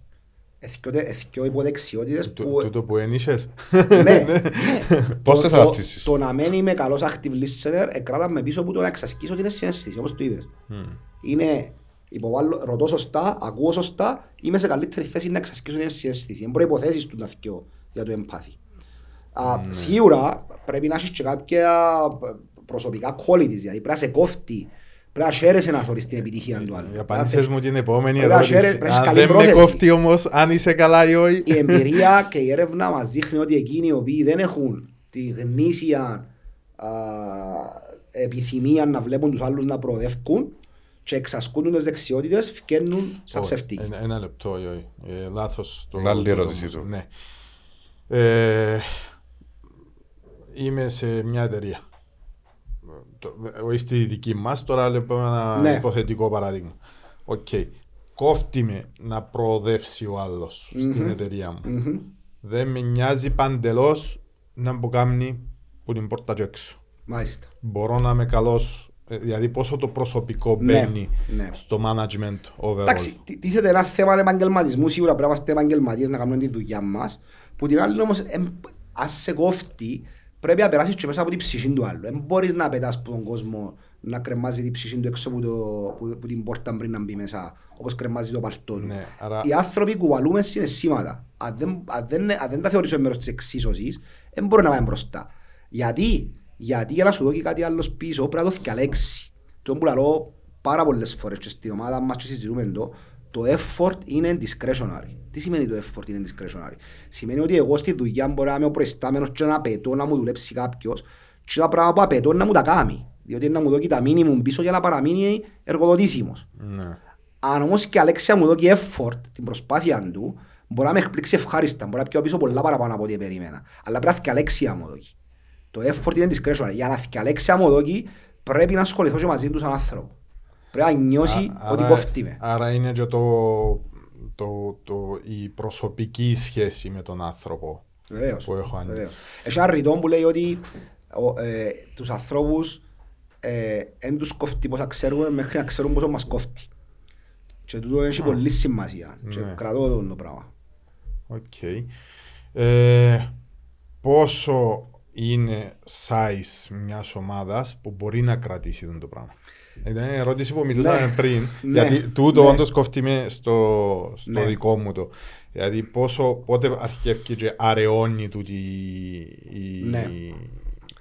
σχέση. Κοίτα, εξαρτάται και από η φύση της δουλειάς κάποτε. Ε, υπάρχουν ομάδες οι οποίες είναι πολλά πιο μεγάλες σε αριθμό και είναι διαχειρίσιμες γιατί η φύση της δουλειάς είναι τέτοια και ουσιαστικά μπορεί να μην είναι ομάδες. Δηλαδή, αν είμαστε μέσα σε ένα call center, ας πούμε, μπορείς να έχει και 50 άτομα και αν μπορεί να φύγει δουλειά γιατί στην ουσία είναι και ομαδική δουλειά. Θέλεις την ομαδικότητα, αλλά το σχεδιασμό της εργασίας είναι ατομικός. Ναι. Και μπορεί να φύγει και με πιο πολύ κόσμο η δουλειά. Sorry. Εάν όμως είμαι ξέρω εγώ στις επαγγελματικές υπηρεσίες ή ξέρω εγώ πουλώ ακίνητα ή νοικιάζω κλπ. Και θέλω πολύ γνώση και εξειδικευμένη στον τομέα τούτο, μπορεί ένας size μιας ομάδας 10-15 άτομα να είναι και πολύ μου. Από εκεί και πέρα μεγαλώνοντας η ομάδα, εσύ βάλεις τις αρχές σου, τις αξίες σου, τον τρόπο και το ύφος που θες να δουλέψεις. Άμα μεγαλώνει μια ομάδα πρέπει να γνωρίσεις ότι μπαίνουν προκλήσεις. Ε, αρκεύκεις και κάνεις spread to thin που λέμε, δηλαδή ε, πού να πρωτοδοκείς σημασία. Και το, επο- η, η επόμενη πρόκληση είναι ότι μεγαλώνοντας πάνω από ένα critical σημείο, ο ρόλος σου αλλάζει εσένα του ίδιου. Γιατί, γιατί πλέον όπως είπαμε και πριν, αρχίζει ο ρόλος σου να είναι πώς διαχειρίζεσαι άλλους managers. Πώς διαχειρίζεσαι άλλους που διαχειρίζονται άλλους. Και μια εντελώς διαφορετική φιλοσοφία. Βασικά ως τσάμε εσύ διαχειρίζεσαι την ομάδα και μετά πολλά πρέπει να διαχειριστείς και που διαχειρίζεται την ομάδα. Μάλιστα. Ξαφνικά καλείσαι να αποφασίσεις πόσο να παρέμβεις στους μητσούς. Ναι. Πόσο να πεις να κάνεις τη δουλειά του εκείνου που κάτω σου. Κάπου- Ε, θα μπεις, είναι να πρέπει να κάνεις τσίνον καλύτερο. σαν Δηλαδή έχω manager. μια απορία. Πρέπει να μπαίνεις μες στα πόθηκα του μάνατζερ σου ή όχι; Ως προς τι; Με την καλή ενώ σου ένα το ενοχλά. Ε, Αν η δεν απάντηση- το αφήνεις να δουλέψει, δεν υπάρχει λόγος να το φέρεις. Ναι. Η απάντηση μου έχει να κάνει με το τι σημαίνει αν μπαίνεις στα, με το απαντήσω τι σημαίνει αν μπαίνεις στα πόθηκια του. Αν εσύ τσάμε που είναι ευκαινή δουλειά παραγωνίζεις τον και κάνεις την εσύ εκ μέρους του ή κάνεις εσύ δουλεύκες εσύ με τον κόσμο του ή τον κόσμο της α, αντί το ίδιο το άτομο, ε, ε, κάνεις λάθος κατά την άποψη μου. Αν όμως εσύ ενισχύσεις τον μάνατζερ σου και πάεις και μπροστά στην πρώτη γραμμή του κόσμου με εκπαίδευση, με καθοδήγηση, με συναντήσεις, κοινωνικοποίησης, με το να συζητάς τα προβλήματα που φκαίνουν και και ο manager σου involved μες στον το process, μπορεί να το κάνεις πολύ καλό. Άρα καλείσαι, άμα μεγαλώσει η ομάδα, να αποφασίσεις το βαθμό εμπλοκής σου μες στον τα ζητήματα και είναι πολλά ευαίσθητα κάποτε και σημαντικά. Ε, η- η- η- η- η- αυτή καθ' αυτή- αυτός καθ' αυτός ο ορισμός του management είναι να κάνεις πράγματα μέσω άλλων ανθρώπων. Και άμα, Το- άμα το- διαχειρίζεσαι manager, ακόμα πιο μεγάλη Η- Η, η πρόκληση. μετάφραση του manager, η ακριβής, Ε, ε, εγώ ξέρω ότι είναι getting things done through other people. ε, όχι, αν το μεταφράσουμε στα ελληνικά, το manager. Α, ε, ε, ε, νομίζω υπάρχει λέξη manager στα ελληνικά. αν, αν, το, αν το μεταφράζεις έτσι, ε, κα- καταφέρνω το manager. ναι, ο, ενδεχομένως, ο κοινός που ενδεχομένως. καταφέρνει στην Ναι, ουσία. ναι. Ναι. Και, και τούτο να σας πω ότι είναι και πρόκληση, διότι θέλουμε το και παντού και στους πελάτες μας και σε εμάς το πράγμα. Και σε- σε μένα τον ίδιο ε, έκοψα τον εαυτό μου πολλές φορές. Όταν κάποιος βγει πάνω από τα έτσι που είναι αρχή και γίνει manager, ήταν πολλά συχνά γίνεται διότι ήταν και πολλά καλός τεχνικά, έκανε καλά, καλά τη δουλειά του. Και μπορεί να γίνει manager και να μην τον προετοιμάσει κανένας να γίνει manager και να, να, να, να είναι ένας μέτριος manager και η εταιρεία έχασε έναν πολλά καλών τεχνικών. Και αν μπορεί να γίνει, πο- σε εκείνο το level μπορεί να γίνει πολλά καλός manager να πιάει υποστήριξη όμως, αλλά πρέπει να το κάνει, να το κάνει έγκαιρα το πράγμα πριν να γίνει, γιατί μπορεί να το φέρει κάτω αν δεν είναι έτοιμος, έτσι. Και το πρόβλημα είναι ότι οι άνθρωποι όλοι μας, και αμέ που γινόμαστε managers και γεμονεί ο χρόνος μας με λίγο ελεύθερο χρόνο κάθε, κάθε τόσο που έχουμε, έχουμε επιλογή τι να κάνουμε με τον χρόνο. Οι πλήστοι που μας ξέρετε τι κάνουμε; Πάμε πίσω και κάνουμε τζιά που ξέρουμε καλύτερα. Δηλαδή σηκώνουμε τα μανίσια και δουλεύουμε τη δουλειά του τεχνικού που είχαμε πριν να γίνουμε managers. Ε, λέω ότι είναι κακό πράγμα να σηκώσεις τα manager σου και να βοηθήσεις τους ανθρώπους σου να βγάλουν τη δουλειά όταν πρέπει, αλλά όταν πρέπει να ασχοληθείς με άλλους και αντί να το κάνεις τούτο επειδή νιώθεις άβολα, ασχολείσαι με τη δουλειά που έκανες ως χτες επειδή νιώθεις καλά, είναι πρόβλημα. Και έχει πολλούς που κάνουν fallback σε εκείνες τις συνήθειες που είχαν πριν γίνουν managers, διότι έτσι νιώθουν άνετα. Είναι προβλέψιμο για εκείνους, ξέρουν τη δουλειά. Ναι. Ενώ η πιο πολλή αξία είναι να βοηθήσουν τους ανθρώπους τους να κάνουν τη δουλειά, που έχει λίγο πόνο μέσα. Οκ, επειδή τώρα ε, χωρίς να το καταλάβουμε μπήκαμε στο culture της κουβέντας, δύο πράγματα θέλαμε να συζητήσουμε, το future of uh, work και το culture. Ε, κάνε, μου- κάνε μου λίγο ένα definition του culture, της κουλτούρας Ου. μιας... ε, Ε, ναι. Κοίταξε, η- στην πιο απλή της μορφή, συζητούσαμε το από το, το πρωί μου και με κάποιον πελάτη, η, ε, ο πιο απλός ορισμός της κουλτούρας που γνωρίζω, δεν είναι εγώ που τα βγάλω, ο πιο απλός ορισμός που γνωρίζω είναι οι υποθέσεις που κάνει ο κόσμος για τον τρόπο που δουλεύουν τα πράγματα. Τούτη είναι η κουλτούρα. Οι υποθέσεις που κάνει ο κόσμος για τον τρόπο που δουλεύουν τα πράγματα. Έρχεται κάποιος υπάλληλος μες στην εταιρεία σου και λέει α, μες στην εταιρεία όποιος προσπαθεί αμείβεται. Μες στην εταιρεία προχωράς άμα, άμα έχεις όρεξη. Μες στην εταιρεία άμα νιώθεις ότι πρέπει να πεις κάτι λαλίστο. Μες στην εταιρεία αν κάνεις και κανένα λάθος εν τιμωρείσαι αλλά ε, ε, υποστηρίζουν σε. Α, Μες στην εταιρεία ε, σύρνεις αυκά πας στον τοίχο. Όποιο, ό,τι, ό,τι και αν τους πεις σε ακούν. Μπορεί να είναι και τούτο. Άρα είναι οι υποθέσεις που κάνει ο κόσμος για τον τρόπο που δουλεύουν τα χω- πράγματα. χωρίς να είναι γραμμένες κάπου. Εννοείς. Ναι, να- ε, ε, είναι- μπο- ε, μπορεί να, μπορεί να, οι υποθέσεις τούρες του κόσμου μπορεί να προκύψουν από τον τρόπο συμπεριφοράς των διευθυντών. Α, ε, π.χ. ε, ε, λέει κάποιος, ξέρω εγώ, μες στην εταιρεία, όλοι οι managers έχουν έννοια πώς πάμε και αν είμαστε καλά, άσχετα από, αν, α, ακόμα και αν δεν είναι ο manager σου. Πολύ ωραίο πράγμα για την κουλτούρα του. Ναι. Μπορεί να δεις πράγματα πας στον τοίχο γραμμένα. Μπορεί να δεις κάποια συμπεριφορά από κάποιος συνάδελφος σου. Μπορεί να δεις κάποιες αποφάσεις της εταιρείας που να πιάει. Μπορεί να δεις κάποιες πολιτικές που γραμμένες σε ένα εγχειρίδιο. Ούλα τούτα οδηγούν σε να κάνεις υποθέσεις Αλλά- για τον τρόπο που δουλεύουν τα Αλλά πράγματα. είναι υποθέσεις, Είναι όχι εκείνα που υποθέσεις, είναι γραμμένα. ακριβώς. Έχει διαφορά. ακριβώς. Ναι. Και το θέμα είναι πώς, πώς τις τροποποιιάζουν καλλιεργάς. τις υποθέσεις Ναι, πώς για να τις μπουν στο καλλιεργάς. σωστή κατεύθυνση και σύμφωνα με τις αξίες σου. Που οι αξίες σου είναι το τι πιστεύεις ότι είναι σημαντικό. Ναι. Πώς κάνεις τον κόσμο να υποθέτει τα σωστά πράγματα. Τι που θέλεις εσύ με βάση τις αξίες που θέλεις να έχουν. Να έχει η εταιρεία. Μεγάλη κουβέντα. Μεγάλη κουβέντα. Να Ε, σου το πω. θέμα είναι το πώς κέρνουν πρώτα. Ε, ε, με- Μετά από το podcast να μας στείλει invoice της, της εταιρείας. Δώσ' να την κάνουμε κατάπατη αυτό. και εγώ ρωτώ γιατρό. Ναι, ναι. Ε, Ε, ναι, ε, σε- σε- Σε γενικές γραμμές, αν μπορείς. Κοίταξε, το, η διαδικασία του να αλλάξει μια κουλτούρα είναι πρώτα πρώτα πρέπει να γίνει διάγνωση να αποτυπώσει την υφιστάμενη κουλτούρα. Τι είναι οι υποθέσεις που κάνει ο κόσμος σήμερα μες στην εταιρεία. Και και αμέ έχει σκληρές αποφάσεις που πρέπει να κάνει το management για το τι θέλει να αλλάξει που εκείνα που υποθέτει ο κόσμος. Μετά να γίνει μια συζήτηση μέσα, μέσα σε ένα πλαίσιο διαχείρισης της αλλαγής, όπως λέμε, που έχει να κάνει με το πώς να προσαρμόσουμε τα διάφορα πράγματα που κάνουμε για να αλλάξουν τις υποθέσεις του κόσμου. Οκ. Πώς να αλλάξουμε το σύστημα των προαγωγών μας, πώς να αλλάξουμε το πώς αξιολογούμε τον κόσμο, πώς να αλλάξουμε τον τρόπο που προσλαμβάνουμε τον κόσμο, που τους εκπαιδεύουμε.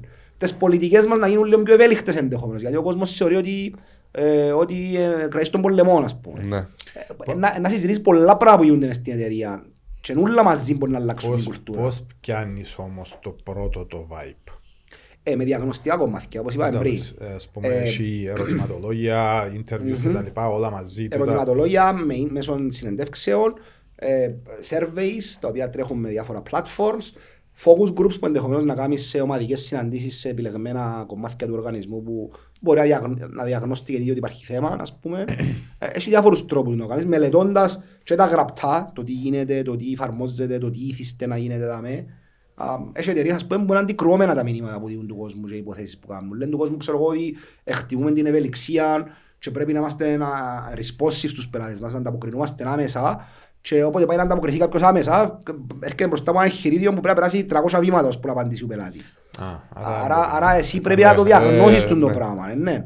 Και αν πραγματικά είμαι στις αξίες της εταιρείας το responsiveness και εκτιμά το, μπορεί να πρέπει να προσαρμόσεις και κάποια πράγματα. Μπορεί να πρέπει να δείξεις λίγο εμπιστοσύνη να πιέει κάποιες αποφάσεις που είναι μπροστά από τον πελάτη. Μπορεί να πρέπει να αφαιρέσει κάποιους κανόνες. Μπορεί να πρέπει να, να, να απλοποιήσει τη δομή και, το- και το ποιος αποφασίζει άμα γίνεται κάτι escalate που λέμε. Αλλάζει εύκολα π.χ. μια κουλτούρα και ε, έχουμε 10 πράγματα στην κουλτούρα μας π.χ. και θέλουμε να αλλάξουμε τα τρία. Πώς αλλάσουν, πώς ξεκινάς την Εσύ τι διαδικασία νομίζεις; εκτός. ε, νομίζω να είναι εύκολο, Πολλά αλλά δύσκολο. είναι τόσο Πολλά δύσκολο όσο δύσκολο, νομίζουμε Πολλά όμως. δύσκολο. Αν- Έχει να κάνει αν με το τις συνήθειες. ξέρεις. Έχει να κάνει με τις συνήθειες που μιλούσαμε πριν με τον Μιχάλη. Όπως όπως αποκτάς δεξιότητες, Ναι, οι οποίες ναι. θέλουν χρόνο να αυτοματοποιηθούν σαν διεργασία μες στο εγκέφαλο σου. Έτσι και η κουλτούρα πρέπει συστηματικά να εφαρμόζεις τα νέα πράγματα που να αποφασίζεις και να βιώνει ο υπάλληλος σου και που να έρθει συστηματικά κάθε φορά που έχει touch point με την κουλτούρα το ίδιο πράγμα. Να, το, δηλαδή να, να, μην, να μην πεις να κάνω τον το πράγμα, να πεις να κάνω τον το πράγμα. Ναι. Και πολλά δύσκολο για κάποιους Consistency. οργανισμούς. Ναι, πολλά δύσκολο. Και μπορεί να πάρει καιρό, εξαρτάται πόσο ριζικά θέλεις να αλλάξουν Σωστά. τα πράγματα. Σωστά. Ε, ο, Σωστά. Ο, ο φίλος μας ο Ανδρέας ο Νεοκλέος είπε πόσα χρόνια έχει που δουλεύει πας στη Ε. ΣΥΤΑ, αλλάσει τον, εντάξει ξέρεις τα εσύ, ε, τρία χρόνια, τέσσερα και πάει. Είναι, Και πάει, και πάει πολλά και καλή πάει δουλειά και- και αξίζει τον κόπο του την προσπάθεια, γιατί ξέρω, γνωρίζω ότι γίνεται και νομίζω Ναι. ότι ε, το τι πάει να γίνει είναι φανταστικό και νομίζω είναι ξανά στο δημοσίο.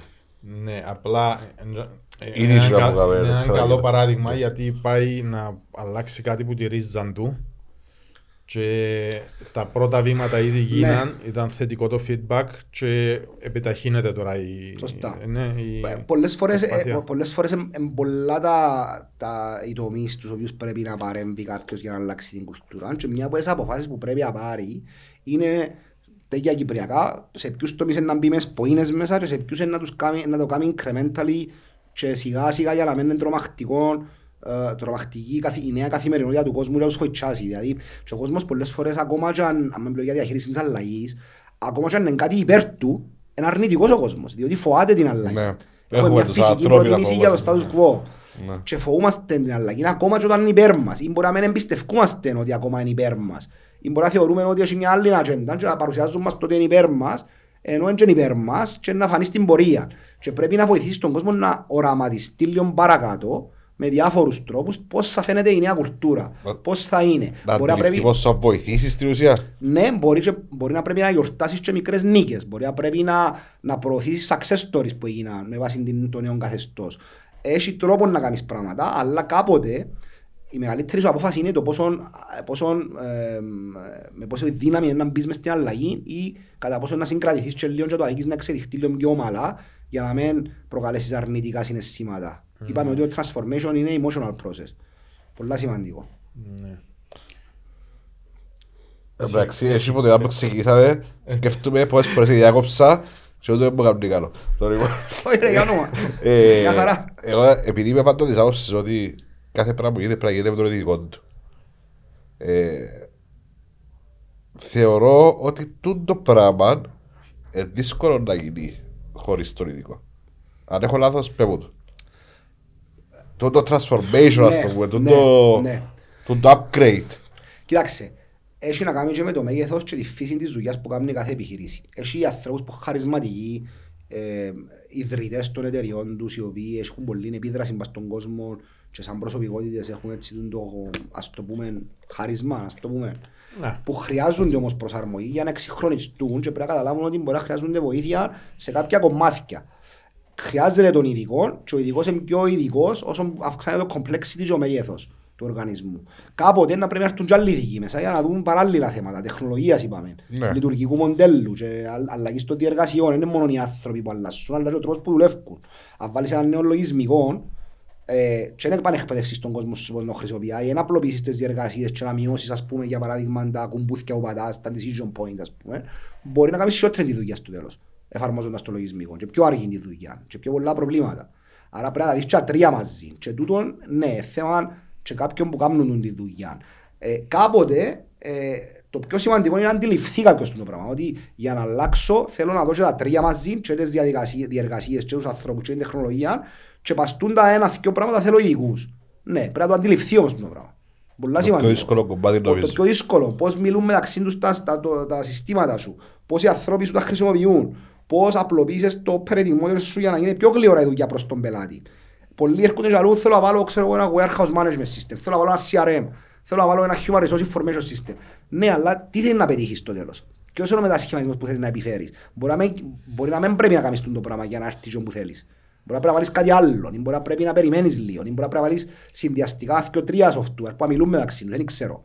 Και έχει ειδικούς πας στο κομμάτι. Όπως και εμείς πάμε με τους ειδικούς μας τους ειδικούς για έτσι projects. Και η διαδικασία, πες ότι κάποιος, εγώ αποφάσισα ότι θέλω να κάνω το πράγμα. Κατάλαβα ότι αντιλήφθηκα ότι έχω πρόβλημα στην εταιρεία μου. Ποια είναι η διαδικασία για να ξεκινήσω να κάνω το πράγμα; Η διάγνωση. Εν το θέμα. Ναι, θέλω να πεις λίγο τα steps. Ε, εντάξει, τώρα να με βάλεις να γίνω λίγο πολιτής. Όχι, δεν θέλω να πολιτή. Απλά για να βοηθήσουμε τον κόσμο να αντιληφθεί γιατί το χρειάζεται το πράγμα Ναι. και ποια είναι η διαδικασία για να το κάνει. Κοίτα, Πολλές φορές υπάρχει πλήρης αντίληψη και αυτογνωσία ως, το- ως προς το τι πρέπει να γίνει. Έρχεται κάποιος και λέει μας, παιδιά, δεν είμαι έτοιμος, ο οργανισμός μου δεν είναι έτοιμος για το μέλλον. Θέλω να με βοηθήσετε να εξυγχρονιστώ. Μπορεί να μην ξέρω ακόμα όλες τις παραμέτρους του τι σημαίνει το πράγμα, αλλά εμπιστεύεται μας αρκετά για να μας πει το πράγμα. Και εμείς ε, να δούμε ποιους το- σε ποιους τομείς να παρέμβουμε. Α, μπορεί να έρθει κάποιος πελάτης με πολλά πιο μικρό scope. Δηλαδή, να σου πει, ξέρεις, ε, θέλω να αυτοματοποιήσω τη διαδικασία στο HR. Και στην πορεία να δει ότι δεν είναι τούτο που θέλω. Εγώ θέλω απλά να επιταχύνω το induction των νέων υπαλλήλων μου. Θέλω να τους βάλω να είναι έτοιμοι στη δουλειά αντί μέσα σε δύο μήνες, μέσα σε δύο εβδομάδες. Γίνεται το πράγμα. Να, να συντείνεις στην παραγωγικότητα και μπορείς να τους συστήσουμε άλλα πράγματα να κάνει. Να προσαρμόσεις την εκπαίδευση του, να απλοποιήσει κάποιες διαδικασίες πέραν της τεχνολογίας και, και της τεχνολογίας φυσικά. Άρα μπορεί να αρχίσει από πολλούς τρο- τόπους του τη συζήτηση. Μπορεί από το μεγάλο, μπορεί και από το πολλά μικρό. Στο τέλος της ημέρας, είναι τα προβλήματα και τις προκλήσεις που πρέπει να λύουμε. Όχι, δεν είναι αυτός ο σκοπός να βάλεις ένα λογισμικό, ούτε αυτός ο σκοπός είναι να αλλάξεις μια διαδικασία. Το αποτέλεσμα του Τι θέλεις θέμα. να πετύχεις Άρα αυτό το το- πράγμα. ναι. Τι σε πονεί. Με- Ποια είναι η ευκαιρία που βλέπεις στην αγορά; Μπορεί να μην σε πονεί τίποτε, αλλά έχεις μια ευκαιρία στην να εκμεταλλευτείς. Μεγάλο μέρος της κουβέντας του είναι η διάγνωση στην ουσία. Από ό,τι κατα- με- Μόλις θα καταλάβεις και ξέρεις το σκοπό, ε, πιο απλά τα πράγματα. Ε, ναι. Ναι, ναι. Άρα η διάγνωση πρέπει να είναι το, περί, το περίπλοκο το, το θέμα. Μμμ. Και υπάρχει υποβόσκει και ένα μεγάλο θέμα που πίσω που είναι η στρατηγική. Και γι' αυτό και εμείς έχουμε ενισχύσει πάρα πολλά τις υπηρεσίες στρατηγικής με τους ε, κατάλληλους ανθρώπους στο, στον οργανισμό μας που μιλούν με έναν πελάτη μακροπρόθεσμα πώς να ανταγωνιστούν καλύτερα, σε ποιες αγορές να πάνε, τι, να, ανοί- τι, τι product lines καινούργια να ανοίξουν. Και μετά αρχίζει η συζήτηση του μετασχηματισμού για το πώς είναι να παντζάμε. Δηλαδή Ναι. μι- μιλούμε για τη στρατηγική του πώς είναι να ανταγωνιστώ σαν επιχείρηση και πώς είναι να παραμείνω βιώσιμη αλλά και κερδοφόρα στο μέλλον. Α, και στην πορεία έρχονται συζητήσεις στο το, το όχημα μπορεί να το πετύχω, μέσα από το οποίο να πετύχω το πράγμα. Μπορεί- Που σημαίνει αλλαγή διαδικασιών, ε, του λειτουργικού μοντέλου, τεχνολογία και άνθρωποι. Αλλά πριν που τούτα είναι είναι το τι θέλω να πετύχω, πώς θέλω να ανταγωνιστώ καλύτερα. Ποιο είναι το positioning μου, τι θέλω να... α, πο- Ποια είναι τα σημεία που είμαι καλύτερος που άλλους και θέλω να τα ενισχύσω ενδεχομένως. Ποιες είναι οι γεωγραφικές περιοχές που θέλω να επεκταθώ. Διάφορες στρατηγικές μεγάλες αποφάσεις τούτες που βοηθούμε τους πελάτες μας να κάνουν τις επιλογές και μετά μπαίνουν τα τμήματα μας που τους βοηθούν να το υλοποιήσουν το πράγμα. Και Άρα στην ουσία βγάλετε το εσείς του πελάτη προς τα που χρειάζεται να κινηθεί. Μπο- Μπορεί να το ευκάλε, μπορεί να το έχει ήδη Ναι, υπόψη του και να Ποιος μπορεί να ως τρόπο απευθείας το εμείς. βγάλετε εσείς ή ο πελάτης; Κοίταξε, είναι ένα ταξίδι είναι το πράγμα, το οποίο δεν χρειάζεσαι, δεν και μόνο, δεν και μόνο α, ε, ε, μπορεί ένας πελάτης να έχει μελετήσει την αγορά του και να πάει εγώ και να του πω πήγαινε πίσω και να προβληματιστείς πάλι. Δηλαδή μπορεί να το κάνουμε ήδη. Έχει ανθρώπους, οι, οι πελάτες, ε, οι επιχειρήσεις στην Κύπρο είναι πολλά sophisticated. Ο κόσμος, ε, οι μεγάλες ειδικά επιχειρήσεις έχουν στελέχη μέσα που είναι τρομακτικά ταλαντούχα και μπορούν να κάνουν Ναι, το και εύρο, αφήσουμε έχουν το το. εύρος στις σκέψεις. Τώρα μπορεί μια μικρομεσαία επιχείρηση που πάλι έχει ένα χαρισματικό ηγέτη να μην μπορεί να δει τόσο μακριά ή να μην μπορεί να δει τις τάσεις, μπορεί να μην έχει οπτική μες στην αγορά, εμείς έχουμε. Άρα εξαρτάται από το τι έκαμε ήδη ο πελάτης και πόσο προβληματίστηκε. Έχει φορές που είναι ως λάθος τσιλό που, ε, Βεβαίως. που ήρθε και μέσα ας πούμε Βεβαίως. και ε, αλλάσσε το. Βεβαίως. Είναι και λάθος. Απλά είναι μια, είναι μια, α, α, ξέρω εγώ, και μια μυρωθιά του που μπορεί να πρέπει να κατευθυνθεί, η οποία δεν υποστηρίζεται από data, ας πούμε. Και μετά που θεωρούμε τις τάσεις και τα data, ε, φαίνεται ότι θα μπορούσε να, να, να, να μην ήταν η σωστή πορεία. Βεβαίως. Γι' αυτό και να προσθέτεις αξία. Μπορεί να πρέπει να γίνει μικρή τροποποίηση. Δεν και να κάνεις αλλαγή πλεύσης. Ναι, απλά μπορεί να είναι ένα μικρό Ναι. tip που μπορεί να βοηθήσει. Εσείς, η, όχι εσείς, η ομάδα σου, ε, τι skills πρέπει να έχετε για να μπορείτε να υποστηρίξετε το, το, το, όπως το βλέπω εγώ ένα, ένα 360 consulting Μάλιστα. service μιας εταιρείας. Μάλιστα. Ε, Έχετε τμήματα και HR φαντάζομαι ειδικούς που είσαι εσύ. Ναι. Κοιτάξτε, Ε, η, η, η ομάδα της EY στην Κύπρο έχει όλες τις δεξιότητες που έχω περιγράψει πριν. Υπάρχουν εξειδικευμένα άτομα στον τομέα της στρατηγικής. Υπάρχουν άτομα τα οποία είναι, ε, ε, αντιλαμβάνονται το κομμάτι του, του digital, το, του, strategy, του strategic του digital, όχι απλά Έχουμε και άτομα τα οποία είναι software developers, έχουμε και άτομα τα οποία είναι εξηγημένοι στο να συμβουλεύσουν πελάτες σε συγκεκριμένα workflows και πώς να πάνε online με συγκεκριμένα λογισμικά, αλλά και άτομα τα οποία θεωρούν πιο holistic, holistica το θέμα της στρατηγικής του digital. Ε, έχουμε την ομάδα μας εμάς η οποία έχει εξειδικευμένους ανθρώπους πάνω στον τομέα, στο κομμάτι των ανθρώπων και των συστημάτων HR. Διότι mm. το HR strategy δεν μπορεί στο τέλος της ημέρας. Ε, δύο πράγματα το HR strategy. Το ένα είναι ό,τι κάνω να μιλά μεταξύ του μες στην εταιρεία και ό,τι κάνω και μιλά μεταξύ του να έχει impact στο top line και στο bottom line. Άρα, ο τρόπος που αξιολογώ τον κόσμο να μου δει πληροφόρηση για το ποιους προσλαμβάνω. Ο τρόπος που διαχειρίζουμε την απόδοση να μου βγάλεις τις εκπαιδευτικές μου ανάγκες. Άρα, δεν ναι. είναι μόνο η διαχείριση της απόδοσης, είναι και το learning, είναι και το recruitment. Πώς μιλούν μεταξύ τους ναι. τα πράγματα. Το είναι το ένα κομμάτι. Το δεύτερο είναι εκείνα που κάνουν και μιλούν μεταξύ τους, να μην είναι απλά επειδή είναι όμορφα και κάνουν τα, να έχουν impact. Να, να βελτιώνουν τα αποτελέσματα. Γιατί ούλα είναι καλά. Τούτο είναι το HR strategy, τούτα δύο πράγματα. Άρα έχουμε και τούντους, τούν την ομάδα. Έχουμε και ανθρώπους που εξηγεύκονται τώρα στα κομμάτια του, του ESG, του Environment Social and Governance θέματα. Ειδικά τα Social and Governance, το Environment εντάξει ξεκάθαρο το scope του. Και που έχουμε εμείς παραπάνω touch point είναι με τα Social and Governance, δηλαδή ε, να μπουν και ε, απαιτήσεις για το τι να κάνουν report οι εταιρείες όσον αφορά το πώς διαχειρίζουν τον κόσμο τους, το diversity, το equity, το inclusiveness, το, το μισολογικό τους το κομμάτι και το πόσο fair είναι το pay structure τους το, το, το θέμα το, της αντιπροσώπευσης των φίλων σε κέντρα λήψης αποφάσεως μες στην εταιρεία. Τούτα ούλα είναι απλά ωραία και καλά και χρήσιμα. Να κάνουν και report. Να κάνουν και ναι. reporting εταιρείες κάποιου μεγέθους και πάνω. Και έχουμε εξηγευμένη ομάδα για αυτό το πράγμα. Υπάρχει το πράγμα στο μέλλον ότι είναι... Βέβαια, βέβαια, βέβαια. βέβαια. Ναι, και ήδη άρχισε με τα reporting requirements για τα non-financial reports τα οποία έχουν να κάνουν με το, με το RIBUS και το environmental blueprint και έρχονται τώρα και τα επόμενα που αφορούν το social και το governance τα οποία ε, ε, δουλεύουμε μαζί για να προετοιμάσουμε πελάτες, όχι μόνο να κάνουν τα σωστά reports, να έχουν τα σωστά results. Ναι, ναι, ναι, ναι, πάντα αποτέλεσμα του πώς να κάνει. Ναι, οπότε είναι μια έτσι ολιστική προσέγγιση στην EY που πλευράς και στρατηγικής και τεχνολογιών και το operations στο κομμάτι. Έχουμε ανθρώπους που ασχολούνται με φοδιαστικές αλυσίδες, με λειτουργικά μοντέλα, με απλοποίηση των διεργασιών και το κομμάτι του people. Uh, μαζί με τα κομμάτια του ESG. Άρα τούτες οι ομάδες είναι μεγάλες και φυσικά και που μας λήφκεται κάτι ή και που ο πελάτης είναι σε μια βιομηχανία που είναι εξειδικευμένη παίρνουμε υποστήριξη από δίκτυο μας. Διότι η UI είναι και κυπριακή επιχείρηση 600 ναι. ατόμων. Είναι μια global επιχείρηση 360.000 ατόμων. Uh, uh, ναι. Πολλά στενή συνεργασία με την περιοχή μας γύρω, περίπου 30 χώρες, πολλά πιο στενή φυσικά με την Ελλάδα Υπάρχουν κέντρα αριστείας για διάφορα, ας πούμε, για το retail, για telecoms, για το real estate, το hospitality κλπ. Σε διάφορες περιοχές της περιοχής γύρω μας και πιάνουμε, τραβούμε τη γνώση τους για κάθε project που ναι. κάνουμε. Είναι πολύ σημαντικό. Είναι πολύ τεράστιο το δίκτυο βασικά Βέβαια. Ε, της εταιρείας. Βέβαια. Ε, που ποιο μέγεθος εταιρείας μπορεί να έρθει κοντά σας; Εμείς έχουμε projects τα οποία έχουν να κάνουν με εταιρείες των τριών ατόμων και εταιρείες των τριών χιλιάδων ατόμων.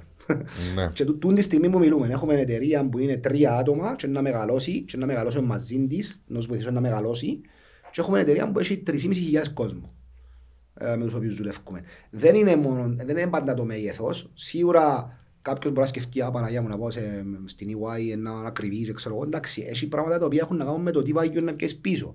Δεν το, το κόστος σου που να... Αν έρθεις και μετασχηματιστείς και προετοιμαστείς για την επόμενη ε, γενιά ναι, ναι. Α, και τα αποτελέσματα σου εν τέτοια, it makes sense να πιάσεις τον του είδους του support. Δεν είναι μόνο για μεγάλες επιχειρήσεις το πράγμα που κάνουμε. Εντάξει, ο κόσμος τούτο έχει στον νου του. Ναι. Ε, απλά είσαι και φοβάται γιατί δηλαδή αντέχω το κόστος να κάνω το πράγμα. Εγώ είχαμε έναν πελάτη στο παρελθόν, ο οποίος ήταν πάρα πολύ μικρή επιχειρήση, 7-8 άτομα, και μεγαλώναμε και μετρούσαμε και το, το impact που είχαμε σε σχέση, σε σχέση με τα φύση μας. Και είχαμε, ας πούμε, το, μετρούσαμε το τι έκαμε ας πούμε, σε σχέση με το τι πλήρωσε και ήταν πολλαπλάσιο το τι έκαμε σε σχέση με Ενώ όλα μετρήσιμα. Θα μπορούσαν να είναι, ανάλογα με φύση του project θα μπορούσαν να είναι. Σε πολύ μεγάλους οργανισμούς ε, ε, είναι μετρήσιμα, το return investment του, του, του consulting που κάνεις ε, μπορεί να μετρηθεί πολλές φορές είναι δύσκολο να τα απομονώσεις μόνο που κάνεις εσύ σε σχέση με ότι κάνουν κι άλλοι μες στον οργανισμό, αλλά μπορεί, ναι. Όμως μπορεί να καταλάβει ε, το return που έχει γενικά μια γενική εικόνα ότι έβαλε 10 και στα 50 ας πούμε. Εξαρτάται τι εννοείς return, δηλαδή υπάρχουν τα, τα λεγόμενα proximal outcomes και distal outcomes. Τα proximal έχουν να κάνουν με το ότι έκαναμε ένα culture transformation project ας πούμε και τούτον εμείωσε τις αποχωρήσεις, τις εθελούσιες, τις θελοντικές, το voluntary turnover ε, που ξέρω εγώ 30% σε 5% τον χρόνο. άρα φεύγουμε πιο λίγο τώρα. Ε, προφανές δούλεψε το πράγμα, μην πας το κομμάτι. Τώρα, αν το project ευελτίωσε την κερδοφορία, είναι λίγο μακριά η κερδοφορία για να το δεις άμεσα το πράγμα. Είναι λίγο πιο challenging, διότι κάνουν και άλλοι projects μες στον οργανισμό ή κάποια άλλα πράγματα γίνονται παράλληλα. Δεν μπορείς να το Ναι, απομονώσεις κάποια στην ουσία, κριτήρια αλλά- όμως άμεσα μπορείς να μετρήσεις και με, μάλιστα πολλά accurate. Οκ. Εντάξει. Μάλιστα. Ε, εγώ καλύφθηκα προς το παρόν. Ε, να, να μου υποσχεθείς που τα τώρα να κάνουμε κι άλλος. Ε, Όποτε θέλετε. όποτε έξι θέλετε. μήνες, ένα χρόνο έτσι. Ας Απλά να σου όσο πω ότι- θέλω να κάνω, μπορεί να Ναι. αλλάξω το πράγμα που διακόπτω. το- Ναι, και να, να, να έχετε υπόψη σας ότι αρχ- αν αρχίσουν τα θέματα μπορεί να μιλούμε και μια εβδομάδα συνεχόμενη. Και, Τι σημαίνει ότι μπορώ να κάνω ένα επεισόδιο. Εντάξει. Μπορώ να κάνουμε και τους τρεις διάφορα. μας- και τους Ναι. τρεις μας η προσπάθεια θα είναι να το κόψουμε στα πλαίσια ενός Ναι, επεισοδίου για και να κάνουμε μην- κι άλλο μετά. Ναι. Ε, να θέλεις να προσθέσεις κάτι; προς το Όχι, τέλος; εγώ να σας ευχαριστώ πάρα πολλά. Ε, απόλαυσα η συζήτηση μας, ήταν πολλά Και ωραία εμείς. συζήτηση. Εμείς ευχαριστούμε. Ε, Και ελπίζω να, να είπαμε πράγματα τα οποία είναι χρήσιμα στο κοινό σας και να όποιος θέλει οτιδήποτε ευχαριστώ να μας ρωτήσει. Είμαι στη διάθεση σας. Επειδή πρώτα απ' όλα σε εμάς είναι χρήσιμα και αυτό ευχαριστούμε, ε, πιστεύω να, να αρέσει και στο κοινό και να, να το Να συνεχίσει. είστε καλά. Παναγιώτη, μας ευχαριστούμε πάρα πολύ για τον χρόνο σου. Να είστε καλά. Να είστε παιδιά. καλά. Thank you very much. Thank you.